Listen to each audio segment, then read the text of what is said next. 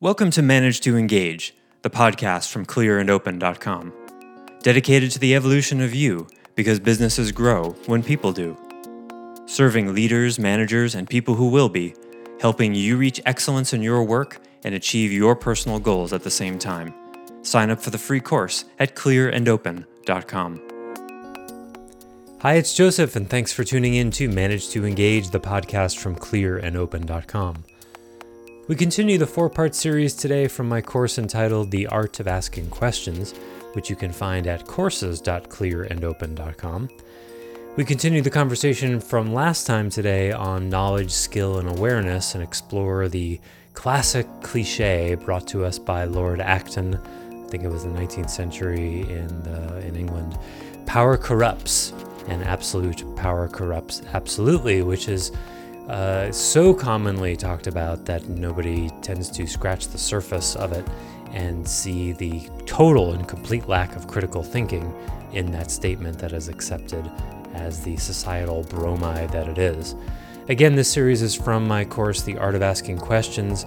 I offer weekly member webcasts, online courses, and mentorship at Clear and Open because it's my truth that with the right tools and the right awareness, anyone can eliminate the people, money, and time problems holding them back in business.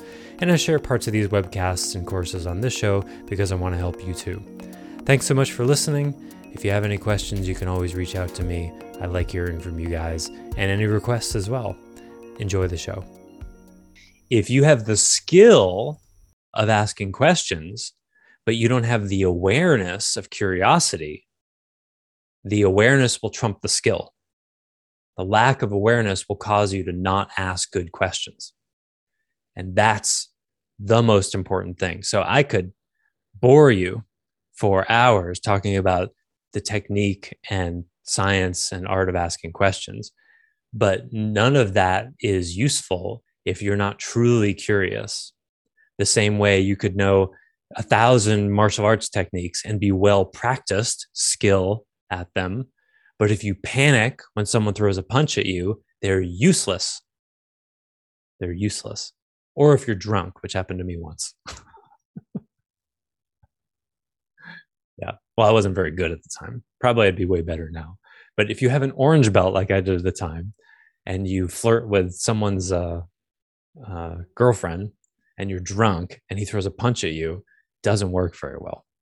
But i have now i have that experience so i have that awareness. That was a long time ago.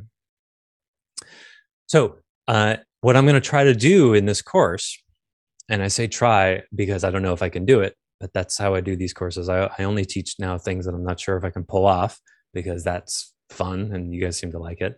What i'm going to try to do is I can't make you more curious. And the reason I can't make you more curious is because the curiosity is already there. Curiosity is a soul essence, it's a soul aspect. And I would argue that all human beings have curiosity already there. What the problem is, you have layered on top of it conditioning, fear, whatever that blocks that but the curiosity is a geyser covered with rocks. I'm going to see if we can remove some of those rocks so that your relationship to your own inborn, divine, in, intrinsic curiosity can be released. So, technically, uh, I, I, don't think anyone can make someone else more curious, but they can uh, release it. And so, I'm going to see if we can do that in some of the early sessions. And that's why I wanted to talk about this today, because uh, I wanted to talk about the conditioning that has caused you to be less curious than you could be. And I always think that there's more curiosity that can be unlocked. Nobody is done uh, cultivating, you could say, or uh, releasing their curiosity. There's always more because it's an aspect of soul, and there's always more soul that can come through. Any questions about anything so far? The technical stuff about asking questions like i said it's easier and sort of more discreet to talk about um, but it's not where the juice is and it's not unique to clear and open uh, either i don't know anybody who tries to uncover your curiosity uh, in this way there's lots of books you can get about asking questions and having hard conversations and how to coach and how to manage and all that. But again, that information is going to be limited to the degree you're not curious. And I'm going to show you where you're not curious, where you choose comfort over curiosity.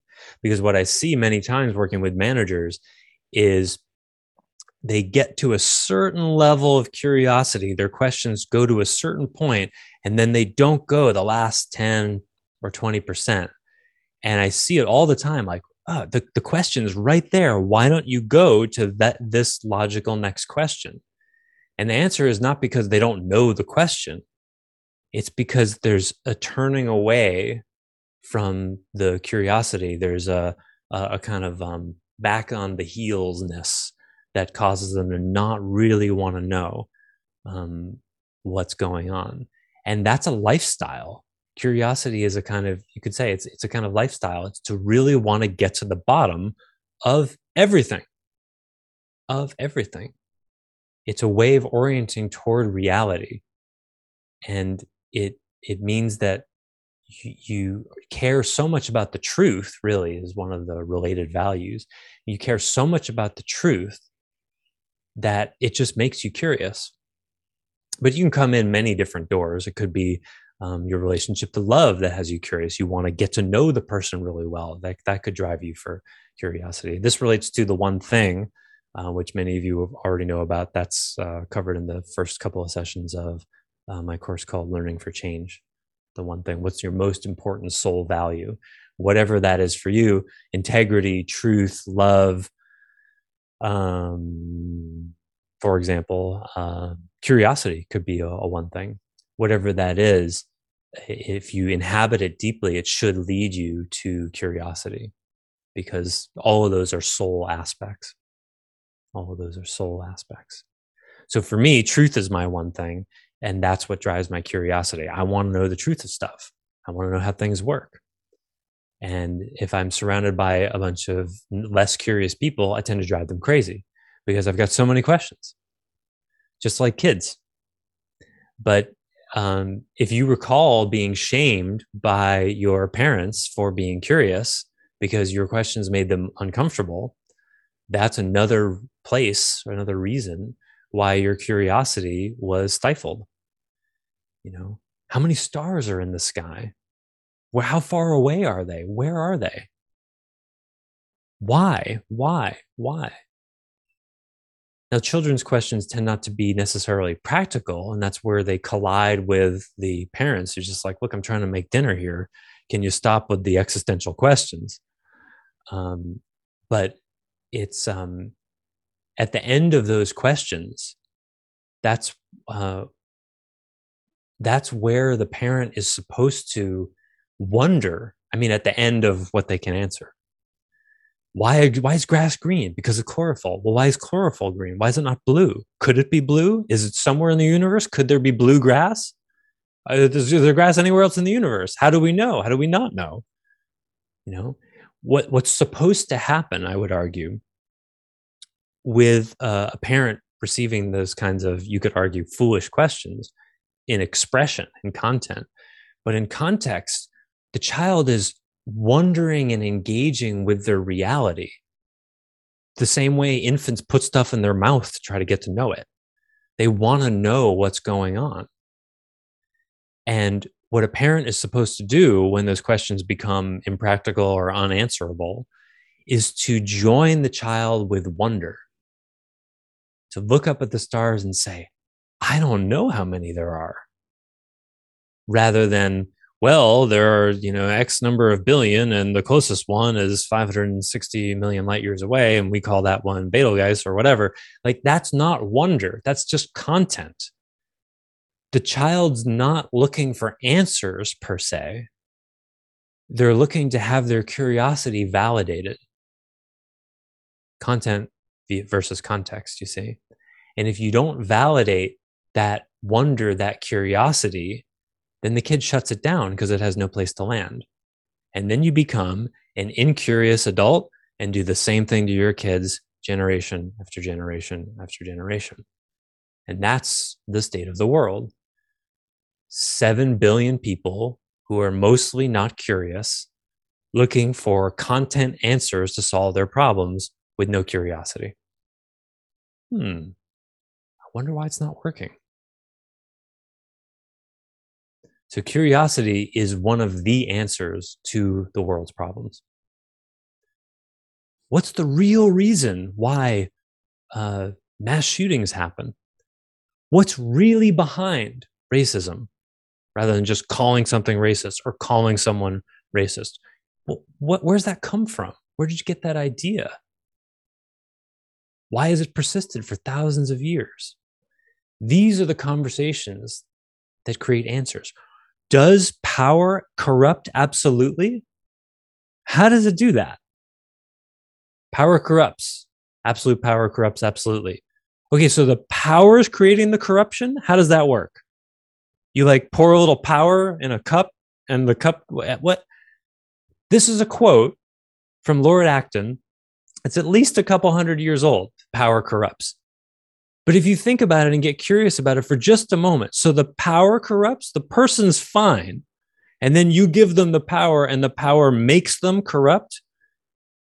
Does that make more sense or less sense than the corruption and the lack of integrity was already there and the power gave them more ability to express it?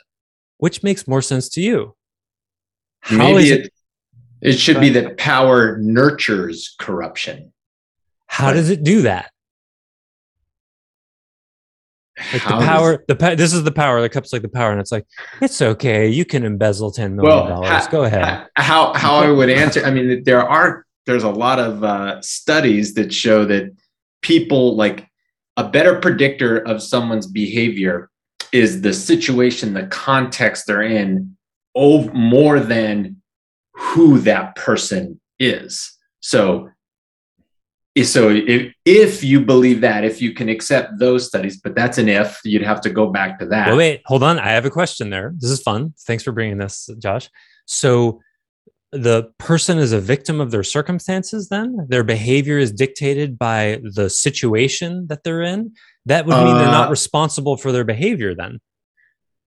so I I wouldn't I wouldn't say that. I think people are responsible for their behavior, and uh-huh. so all I'm doing is stating a um there's research, there is oh, yeah. evidence that shows that sure that people to predict a person's behavior, it mm-hmm. is more you will better predict their behavior if you know what situation they're in than if you know alone what kind of person they are. Right. Oh, yeah, I get that. But then the question is, why is that?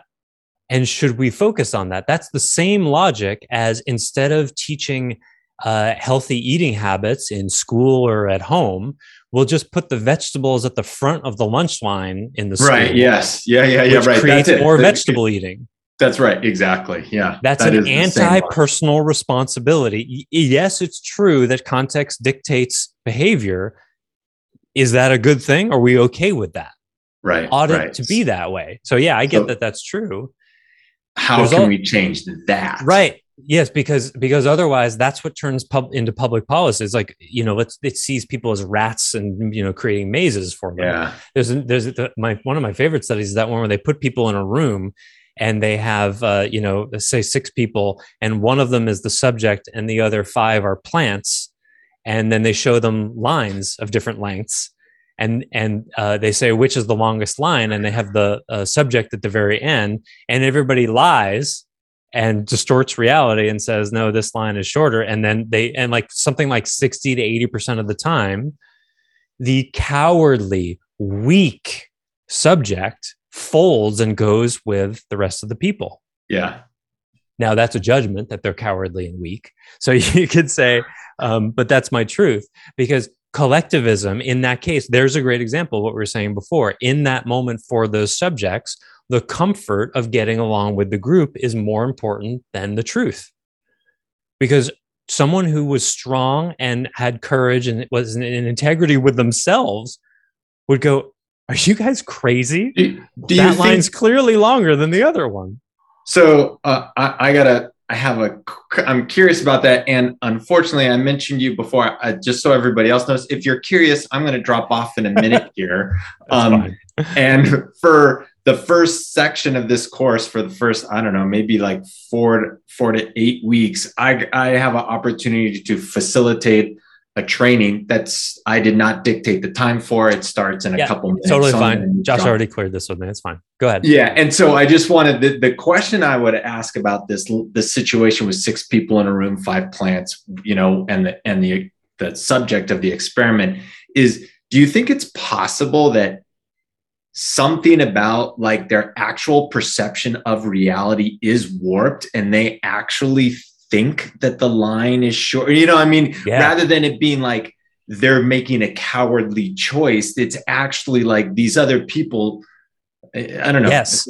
Yes. And I think that's demonstrable. I'd say in some of those cases, if, if the conditioning is deep enough, it can one's unconscious need to get along and avoid discomfort distort our reality so starkly that the line that's longer appears shorter? Absolutely. Yeah. I mean, how else can you explain what's going on in the world in so many different places? People distort reality. Yeah. So yeah, that can be um, reduced down to something that simple. They don't so, so, even realize they're they're distorting it. So uh, power corrupts. Um, if power can distort one's reality and to the point of corrupting you, the idea that power corrupts is pre-psychological. That was like 50 years before Freud. Yeah. And yet we're still quoting that. So there was no appreciation of what childhood wounding could do to someone's relationship to power. Yeah. So, you know, but like I said, when uh, physical science was uh, that old, everything was made of earth, fire, air, and water. But we've progressed a little bit beyond that, haven't we? Got like 130 things things are made of now. So it's a primitive idea that we still hold on to and play victim to power instead of going, hmm, I got all this power or I got all this money. I wonder why that happened.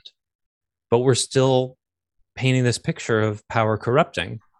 Well, and Therefore, Joseph, all politicians are, you know, reasonably corrupt. if if we're going to say that power corrupts, wouldn't the opposite of corruption also be true with power? So, like, if it corrupts, it would have to also be an opportunity for growth or development. Sure. And it clearly does that as well. Right. Yeah. I mean, it certainly doesn't always corrupt. So then we would ask, okay, well, what is the determining factor for power corrupting or not? Is it just like sometimes power is feeling kind of devious and it's going to corrupt you?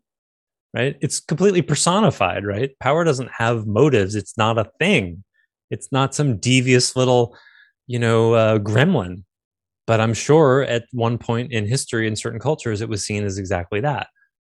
You know, that's where the, in all these cultures where they came up with uh, these polytheistic models of gods being jealous and messing with you, right? Because they didn't have any concept of psychology, so they had to externalize it and create things like the devil or you know Loki or you know choose your paradigm. And that way, we don't have to take responsibility for oh, it's in here, and there's actually something I can do about it. Anyway, all right, I'm going to be quiet finally and ask you guys, you've had some time to think about it. Why are you here? Why are you here? Because that will shape the frame of the course. Because I could uh, say lots of things and do lots of things, but I want to know why you're here. What was it about the art of asking questions that piqued your interest such that you are here now? All right, I'll go. Um, Please. I am um, deeply curious. I prefer to be on the in a deep conversation where I'm asking questions and learning all the time. So I love that. Where where I want to grow is the next question. I find um, in management that I stop one to two questions shy of what I'm really trying to get at, and I haven't been able to um, understand or find out in myself why I stop. So I want to yeah. I want to see what that trigger is i want to see what the next question is and just i, I want to get to the end of the questions. Yeah that's a great intention to have to be curious about what that limit of curiosity is. We'll assume for a moment that that's what it is. We don't absolutely know if that's what it is but i think that's that's the best idea i have for it. Thank you catherine. Anyone else? I can go joseph. Um, for me for me you I don't think you can ever be good enough at, at, at asking questions. And so I think I'm on a pursuit to ask far better questions. And so that's why I'm here. Okay, cool. Thanks, Karen. Yes, we'll definitely cover that. Go ahead, Mary. Well, as you know, I'm a business coach, and I think the art of asking questions in a skillful way allows you to, like Catherine said, instead of uh, going horizontal, I, there's some depth. And so I want to master that skill. And you're probably one of the best that I know that can do that. Thank you. I appreciate that. I can't actually take a whole lot of credit for it in some ways because I'm a quadruple Gemini, which is the most curious type, and that's why uh, just just to to not pat myself on the back too much. I was born curious more more than most. So, uh, and then you know if you're curious about asking questions, you'll get really good at asking them. But to me, uh, you were talking about business coaching. A, a business coach, or really any kind of coach, you only have to be an expert at one thing, and that is asking questions. If you can be an expert at asking questions, so much other expertise either one isn't necessary or two will just come. And uh, that's uh, that's what I've based my entire career on, just getting good at asking questions, always wanting to know what the next best question could be. How do I get from A to B faster? Thanks for listening to Manage to Engage, the Clear and Open podcast. Join us next week when you'll be a little bit closer to who you're destined to be. Until then, know that Clear and Open is dedicated to the evolution of you because businesses grow when people do. If you're looking for more support on your journey, head over to clearandopen.com for even more tools, articles, and free resources. Thanks so much for listening. Bye for now.